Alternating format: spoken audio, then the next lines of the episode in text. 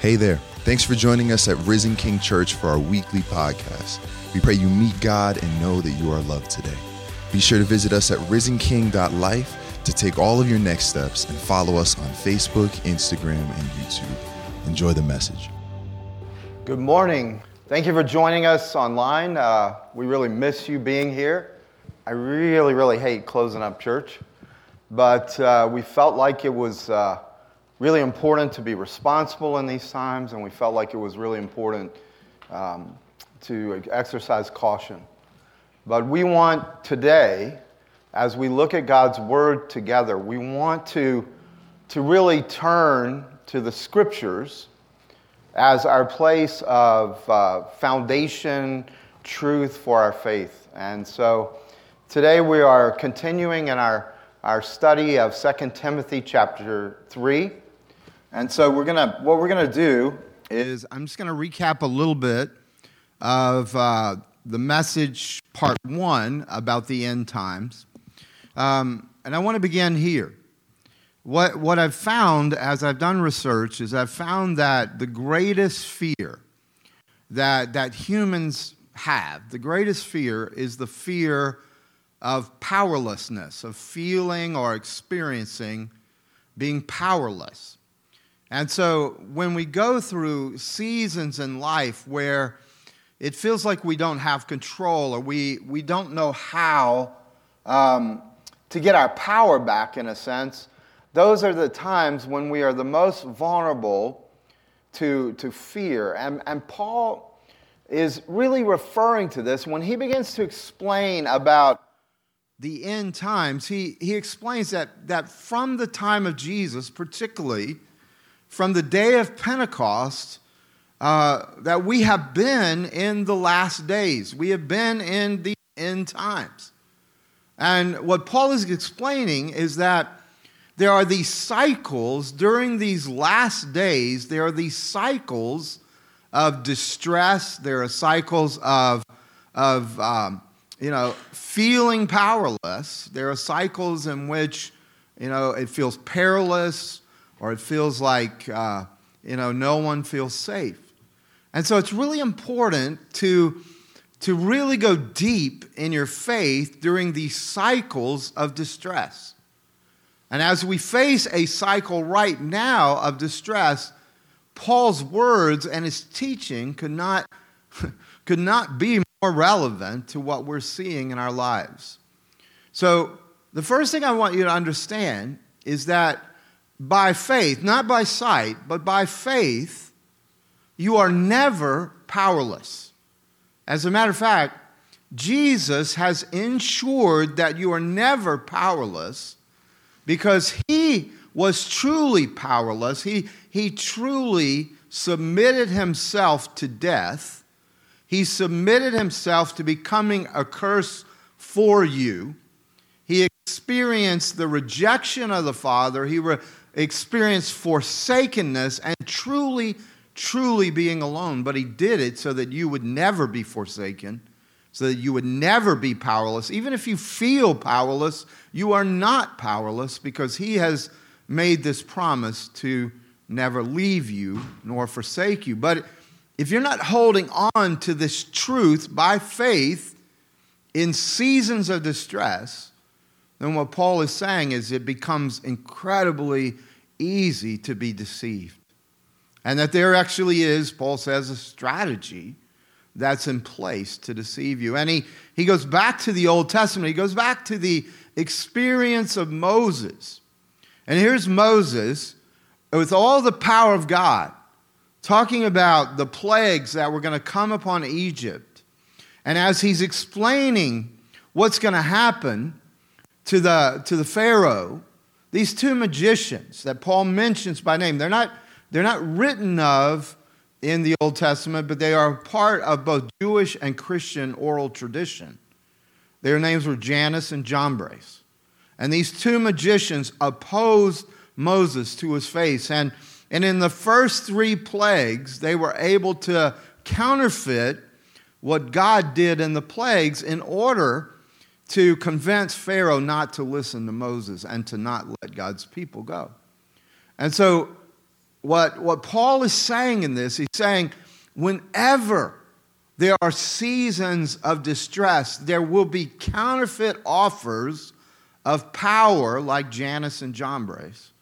But the, what Paul is saying is, do you not see that in the end they did not win? They could imitate, they could counterfeit, but they didn't have the power of God that Moses had. They could imitate a few of the plagues, but Moses carried out to the end until the people were let go. What, what, what Paul is trying to say here is that the counterfeit does not win.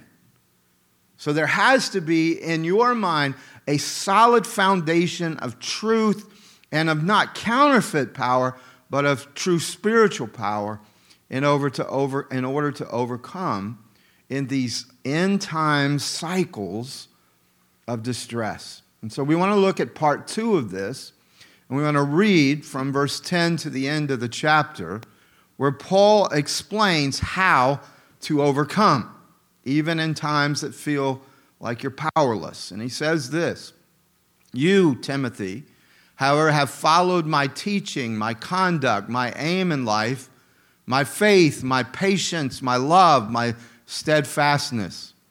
My persecutions and sufferings that happened to me at Antioch, at Iconium, at Lystra, which persecutions I endured, yet from them all the Lord rescued me. Indeed, all who desire to live a godly life in Christ Jesus will be persecuted. While evil people and impostors will go on from bad to worse, deceiving and being deceived.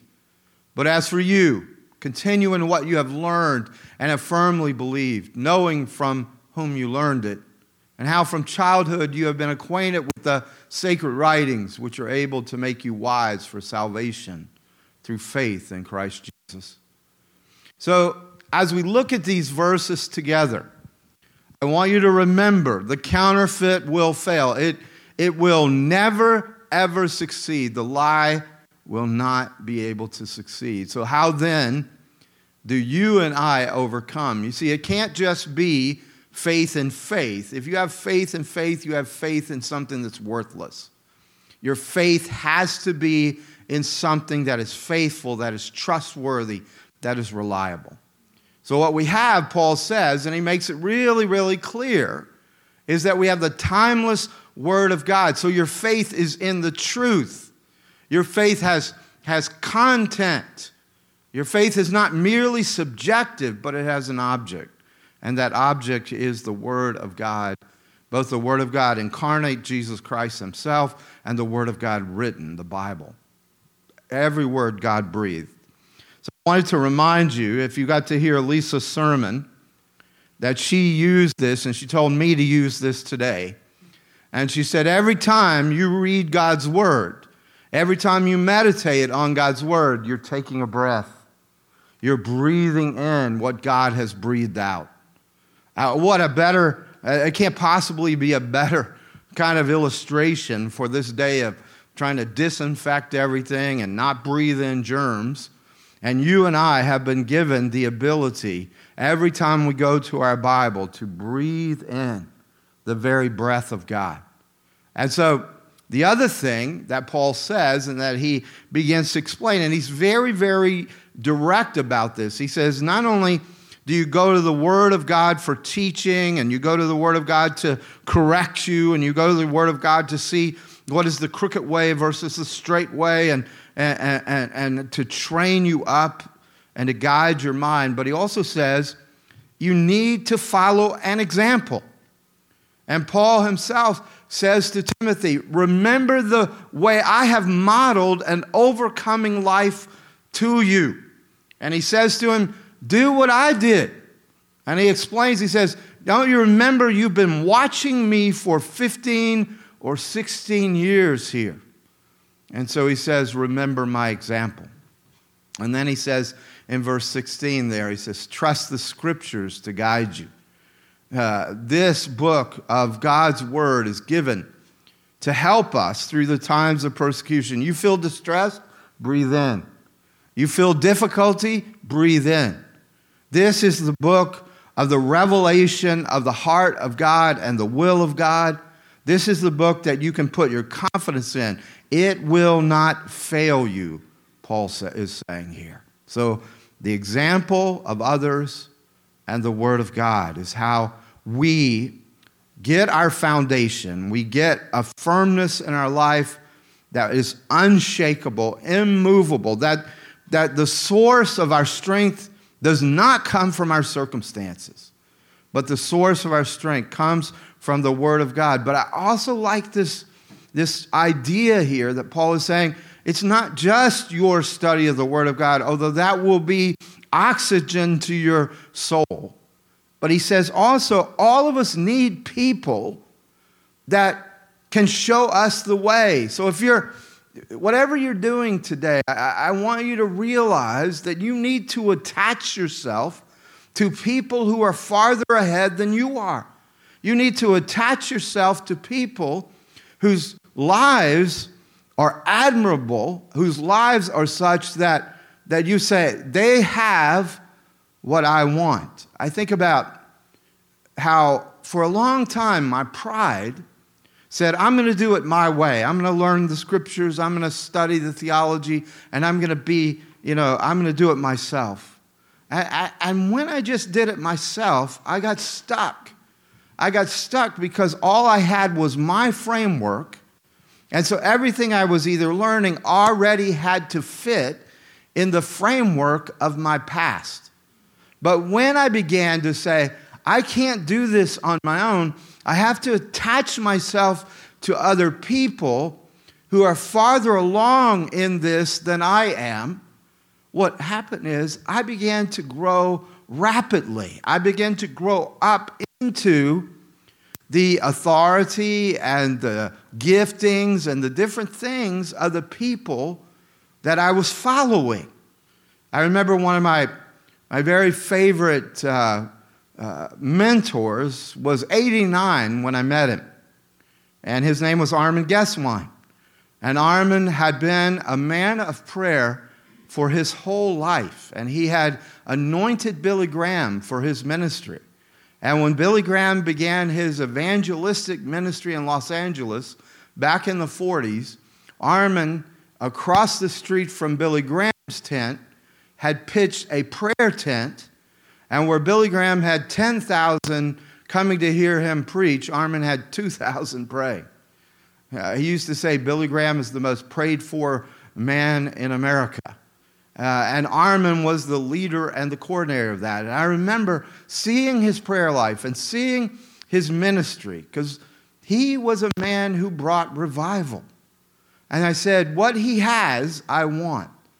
And so instead of Instead of just becoming a pest to him, I figured out some ways to be in his life, to bless him, and to serve him. And for the last four years of his life, just being in his presence, asking him questions. I remember one of his favorite, uh, his favorite themes was people think the Apostle Paul is the apostle of the Holy Spirit. But he really believed the Apostle John wrote more about the Holy Spirit than the Apostle Paul. And so I would be driving him somewhere to a conference, and I go, Oh, Armin, do you, do you think the Apostle John is more the apostle of the Holy Spirit than the Apostle Paul? And he'd go, Oh, yes. And then he, he would give me a theological discourse that would be so deep and thorough for the next hour of our drive. And I would get such richness from this man. I was serving him, but as I was serving him, I was attaching to his gifting, to his experience, to his ministry. And he was pouring into me as a younger man. I, am saying to you, you can't do this alone. You've got to attach yourself to people who have gone further than you so that you can grow. You can break out of your own framework and you can expand your understanding and your gifting. Now, you, you may not be able at this season to attach yourself to somebody else. I, I like what Tim Keller says. He says his mentors are all dead people. And so he, he reads extensively people like C.S. Lewis or Jonathan Edwards or different ones.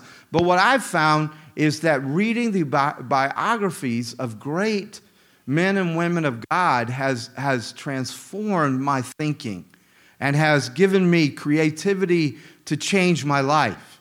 And so, if you can't have living mentors, there's nothing wrong with having dead mentors. And, and Tim Keller likes dead mentor, mentors, he says, because they can't fight back. And so, uh, you know, whatever it takes. But Paul is saying here that you need people in your life that are reliable. And so Paul begins to explain to Timothy how he wants him to, to follow his example. And he, he began with the idea that you followed my teaching. So, so there has to be, in everybody's faith, there has to be this content that is biblically inspired, that is Holy Spirit revealed. And so Paul says, Timothy, you, re, you observed my teaching. And then he goes to the next phase and he says, But you also observed the way I conducted my life. In other words, his very conduct was an example for Timothy. And he explains to Timothy, he said, You saw that I was confronted with danger. You saw that I went through persecution. You saw how stressed both I was in body, emotionally, and spiritually. And yet he said, But you also saw that as I went through that, I overcame. See, there, there's a sense in the spiritual life that when you observe and, and you actually begin to incorporate a godly person's conduct, then there's an impartation into you that doesn't necessarily have to go through everything they went through. Paul is saying, You saw how I conducted myself. Now that's a part of who you are. But you saw how I responded to those moments in faith. I didn't act like a powerless man. I didn't act like somebody who had lost control. As a matter of fact, he said, You saw I controlled my temper. I subdued my ambitions, my lusts, my desires. I mastered my passions. I conquered my fears. And even those who persecuted me, Paul says, I prayed for them, I blessed them, and I forgave them. And so you see, having seen how it works, now Timothy has that impartation of Paul's spirit, of Paul's conduct now in his life. And Paul's saying, you know, look at what I did. Look at how I lived my life. Now I'm calling you to live your life as you saw this in me. Paul worked with his hands. You know, he didn't, he didn't look to anybody else to support him, he supported himself. He was a servant who prayed for his friends. All through Paul's life, he, he kept growing, he kept walking in the Spirit. See, some of the some of the deepest revelations a human has ever had were experienced by Paul early in his Christian life. I mean, he tells the story that he was taken up to the very throne of God, that he experienced this amazing revelation. And, and, and those were foundational for his apostolic ministry. But Paul is explaining that even though he had those amazing initial experiences, throughout his life, he continued to grow, he continued to walk and to deepen in the Holy Spirit. He's saying that though he's the Apostle Paul, he never stopped learning. He never stopped growing. And he's calling Timothy to do the same, to not rest on his past, but to grow into the future that God has for him. But Paul doesn't stop with teaching and he doesn't stop with conduct, all those, those are very important. What Paul really goes after, and I think this is really the central theme here, because all behavior comes from our attitudes. All our conduct comes out of what we believe. We believe, therefore we behave. And so Paul is saying, I want you to model, I want you to see the attitudes that you've seen in me. I want you to follow that model. And so he, he makes it really clear. He says, Remember my aim in life, my faith, my patience, my love, my steadfastness. See, these were the qualities that the apostle set forth as he went through these end time cycles of distress. That though there was distress in terms of the circumstances, he had faith, he had patience, he continued to love, he continued to endure. As a matter of fact, you really can't have a better testimony than Paul's testimony. Here he is, his last recorded words, about to be executed. Not a trace of bitterness, not an unwillingness to suffer or to die for Jesus, but a great concern for his son in the faith. Not so concerned for himself. Remember, in the earlier part of this passage, it says there are people who are religious, but they have this form of godliness, but they lack the power of it. And the reason Paul says they lack the power is because they're just lovers of self. They're just lovers of their own resources and their own control, which is symbolized in money. And they're just lovers of pleasure. They're just in it until it doesn't feel good anymore. And so Paul says, no, you can't have those attitudes. Those will not sustain you during these crises. He says, you've got to have the attitudes that I have modeled for you. And I, I believe the, the longer I live, the more I believe that his first attitude is the most important. It says, Paul says, You saw the aim of my life. You saw the aim that my life was headed towards. And, and, and basically, what Paul is saying here, and, and, this is so opposite of the counterfeit, he said the aim was I, I relate everything in my life, every single decision, every action is related to what is ultimate to me or what is the most important thing in my life. And, and, he, and he tells us this in so many places of how he does everything with this one aim. And a great example is 2 Corinthians 5 9. He says, whether at home or away, and what he means by that is whether I'm alive in this body or I'm out of this body, he says, we make it our aim to please God. We make it our aim to please God. I, over the years, I, I've been really blessed and I, I, I love helping people who have damaged emotions rebuild their, their damaged emotional self. I've loved that. It's been one of the great things. But what I've seen with so many people is they want to heal the emotions if it won't hurt if it'll make them feel better. But the, the problem is that usually the healing of a damaged emotion means you have to go back into the hurt feelings, which means it's going to hurt to get healed. And so a lot of people will begin a process of getting healing, but because it starts to hurt, they, they stop. They say, no, this is too much, too much. And what I have found is that you do not pursue healing for your own sake. If you do so, then when it's no longer pleasurable, when it's no longer uh, pleasant, you'll quit. But if you pursue healing, and if I can get a person to pursue healing for a bigger aim than just to feel better, if I can get them to decide that the aim of their life is not just to be happy, but the aim of their life is to glorify God, that they were made for something bigger than themselves, and that if they can start to make the glory of God ultimate instead of just my own safety or my own happiness or my own significance. It, see, C.S. Lewis is right. He says, if you just shoot for happiness, you'll never get it. But if you shoot for the glory of God, you'll get the glory of God and you'll get happiness. It'll be a byproduct of the glory. It will not be the first or the priority, it'll be it'll be a part of the whole package. As a matter of fact, the, the Westminster divines, these Puritan scholars and theologians, they wrote it this way What is the chief end of man? To glorify God and enjoy Him forever. See, what they got, what they understood is that if you really have this one aim, I will please Him, I will bring glory to him. Then you will actually realize what you were made for. And instead of having some kind of superficial, temporary pleasure, you will enjoy him forever. And Paul was all about that. And he's saying to Timothy, look, you're going to face the same circumstances I face.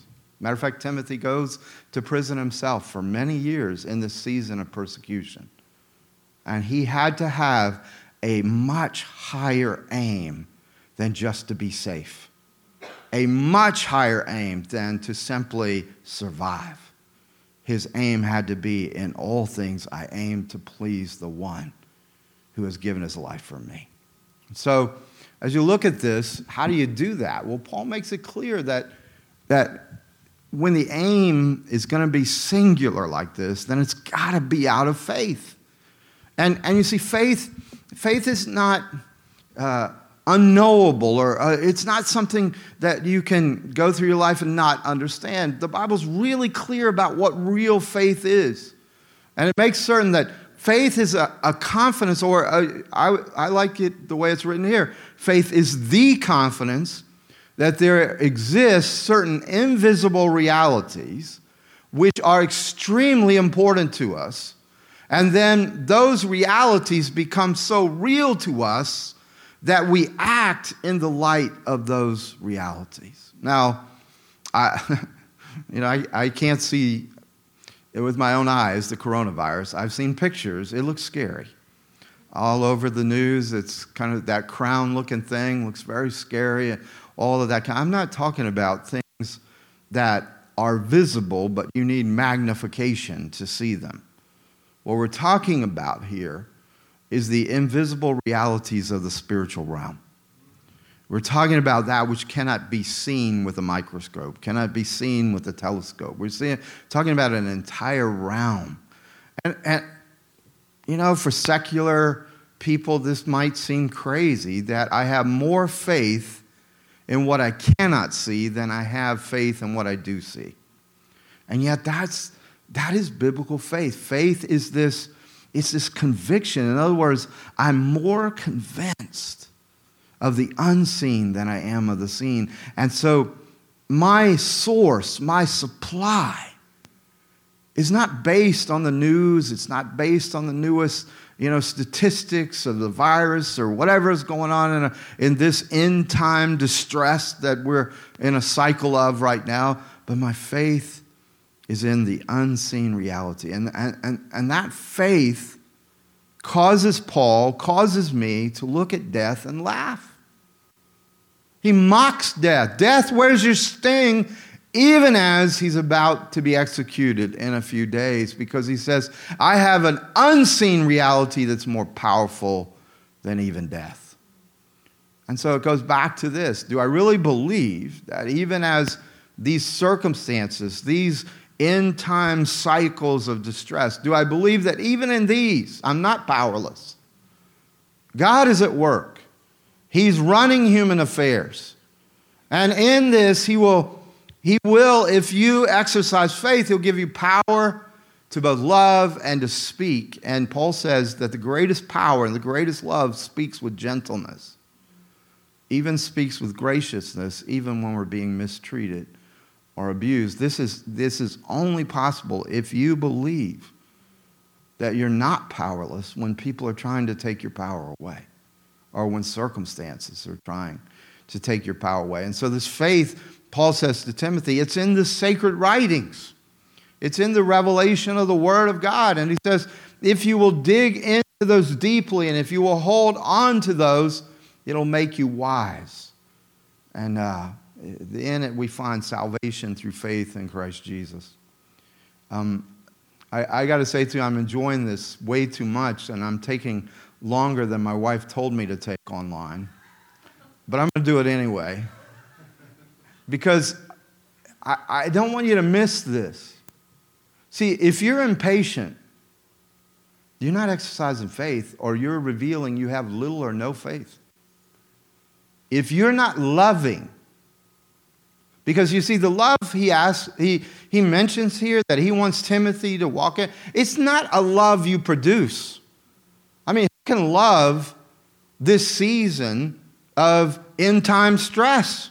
Nobody could love that. And yet he's saying that as Paul is in prison, he's filled with love.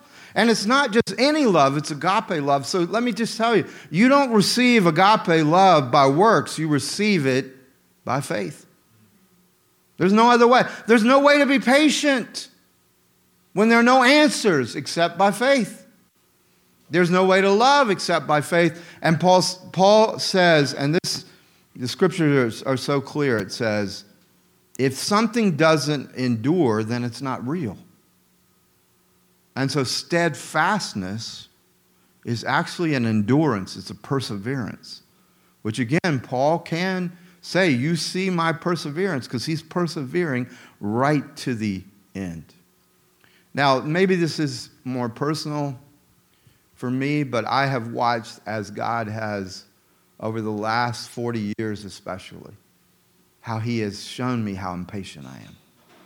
He has shown me the limits of my own affections and even the limits of, of the love that, where I promise faithfulness, the limits of that. And He has shown me that in my character, I am not steadfast. I mean, I have often risked for God, but then once it got difficult, wanted to run away, quit, stop. And so I'm saying to you that what He has had is a curriculum for me for 40 years. Actually, 61 years, but I've known about it for the last 40 years, where He said, You can't minister for me if you're not patient with me. You can't minister for me if you're not filled with my love for the people that I give you. And he's, uh, he has so clearly said to me, You cannot give in and you cannot give up. And you cannot give in to bitterness. And so that's what Paul is saying to Timothy here. So I'll conclude with this that the bottom line of how to stand in times of pressure is right here. Paul knew the secret of the divine presence. He never saw himself as powerless because he knew the Lord was with him, working in all the events of his life. And everything Paul did, Jesus walked with him, was beside him, strengthening him. You see, his faith was uniting him to the presence of Jesus, not just in a concept, but an experience and encounter with the strength and the help of Jesus. He saw his trials as designed as a course of strengthening him. He says, All who desire to live a godly life in Christ Jesus will be persecuted, while evil men and apostles will go on from bad to worse, and they will be deceivers and deceived. So, Paul is saying, the only way that you overcome is if the source of your power is not circumstantial and it's not in people here on earth, but your source is your union, your relationship, your intimacy with Jesus Christ. Jesus alone walked into death, walked through death, and blew the backside out of death. And he wants you to go through that with him. And he wants you to go through it in this particular end time cycle of distress. Let's pray together. As we pray together, uh, the president asked that this would be a day of prayer. So we want to honor that request. And, uh, but I want to start, I want us to pray for ourselves, and then we'll pray for our nation and for the world. But would you draw a circle around yourself? Would you envision a circle of protection, a circle of a circle of uh, uh, a boundary, a border. And, and here's what I, I want you to say in that circle is that nothing can exist inside that circle except the one who loves you and died for you. That only the Spirit of Christ may live in that kind of proximity to you. And when you live in union with Him, united with Him, He's your protector. He's your defender. Even germs have to go through him to get to you. And the scripture says that he became a curse for you so that you can live in the blessings of the promises that were made to Abraham, even the Holy Spirit. I want you to, to say with me, in my circle, I will not permit anything but that which is of the Spirit of Christ and all the promises of God are inside this circle. They're for me, they're for my family.